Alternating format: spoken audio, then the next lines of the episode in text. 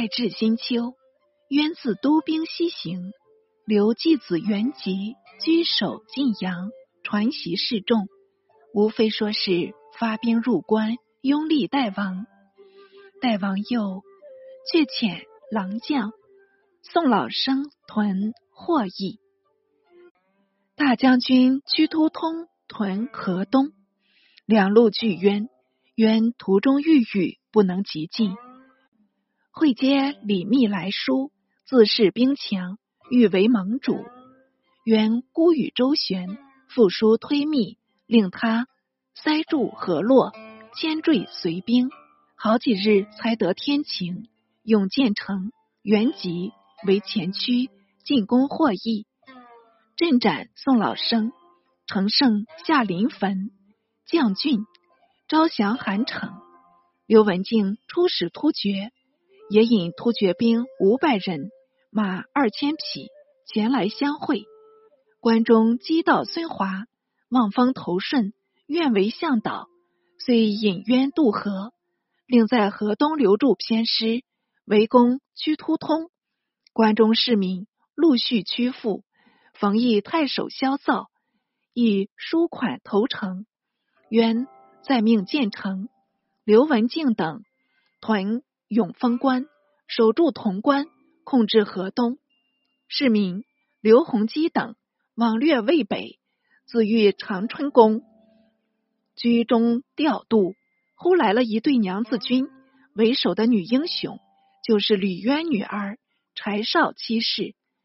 她本熟谙武略，因欲从书神通，目及丁壮，岂应父兄夫妻相聚。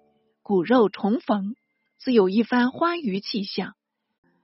市民进屯泾阳，收降关中群盗，有众九万人。柴少夫妇各置幕府，亦随市民同进。代王佑即命将军殷世师进城古仪，保守关中。登城备御，那市民复自泾阳出发。一路秋毫无犯，经过延安、上郡、雕阴、诸境，无不扣马迎降。因向长春宫报捷，请渊督兵会攻。渊即气节西行，往会市民。市民以先抵长安城下，至渊来会师，合兵二十余万。先遣使传谕守吏。愿拥立代王，守将因使师不服，斥回去使。渊乃下令攻城，并约将士入城后不得犯随七庙及代王宗室。将士奉令攻扑，前仆后继，连日不退。军头雷永吉首先登城，余众随上，杀散城头手足，于城开门。迎纳冤军，因事师古仪战败被擒。代王又年止十三，有什么能力？逃逆东宫，斗作一团。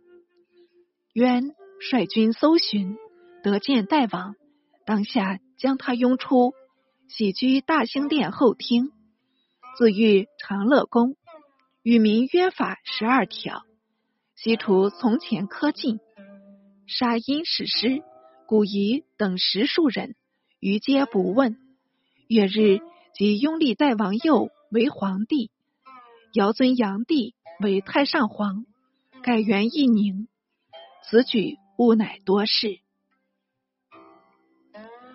渊自为大丞相，都督内外军事，晋封唐王，命建成为世子，世民为秦公。原籍为齐公，自接刘文静军报，以秦驻屈突通，谢送长安。原来河东各随军，闻长安失守，家属被掳，当然凶惧。屈突通留部将桑显和镇守潼关，自率众去洛阳。显和举官降刘文静。并与文静偏将窦从合兵追通，两下相见，显和大呼道：“今京城已陷，汝等皆关中人，去将何往？”通众闻言，即视帐愿降，且将通直住，送至文静营中。文静乃转解长安，冤见了徐图通，忙令侍父好言劝慰，通无法反抗，只得唯命是从。渊命通为兵部尚书，兼封蒋公，前往河东城下，遭遇通守姚俊素。君素却是一个硬头子，但知未遂孝死，不肯屈解。且举正言则通，说得通，羞惭满面，环抱李渊。渊暂将河东搁置，专探听东都消息。自李密进逼东都，越王同一再遣使向江都告急。于是基尚为越王少不更事。太属慌张，炀帝也以为然。至警报迭来，使命将军庞玉等往援东都。越王同亦使段达出兵夜会庞玉，加攻李密。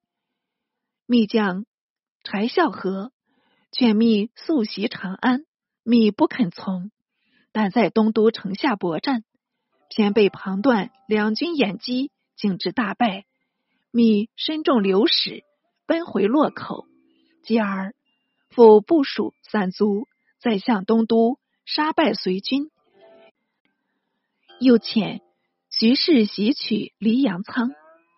泰山道士徐弘克向密上书，为以沿流东指，直向江都，直取独夫，号令天下，此计最佳，比柴孝和之策尤见优胜。密。也为称善，作书招致洪客，竟不知去向。是王世充等奉炀帝命，带领江淮禁卒来击李密，密不能东行，只好与世充对垒。又知军中有变，正要设法除患，遂令徐弘克一条好计，徒作虚言。先是密为翟让所推。得为主帅，让却虚心乐待，偏让兄翟弘心下不服，常与让道：如不欲为天子，尽可与我，何必与人？让司马王如信，亦劝让自为重宰，让置诸不答。偏密得此消息，不免怀疑。左司马郑廷更劝密除让，密。因于挺，计议竟又让入宴，把他杀死，并捕录翟弘、王如信。部众以密忍心负有，多半不平。经密立家未府，方才稍定。王世充私料李、翟二人必不相容，你乘他自乱，乘奸进击。即闻让死，顿觉失望。且与密数次交锋，败多胜少，徘徊落水，不得进救东都。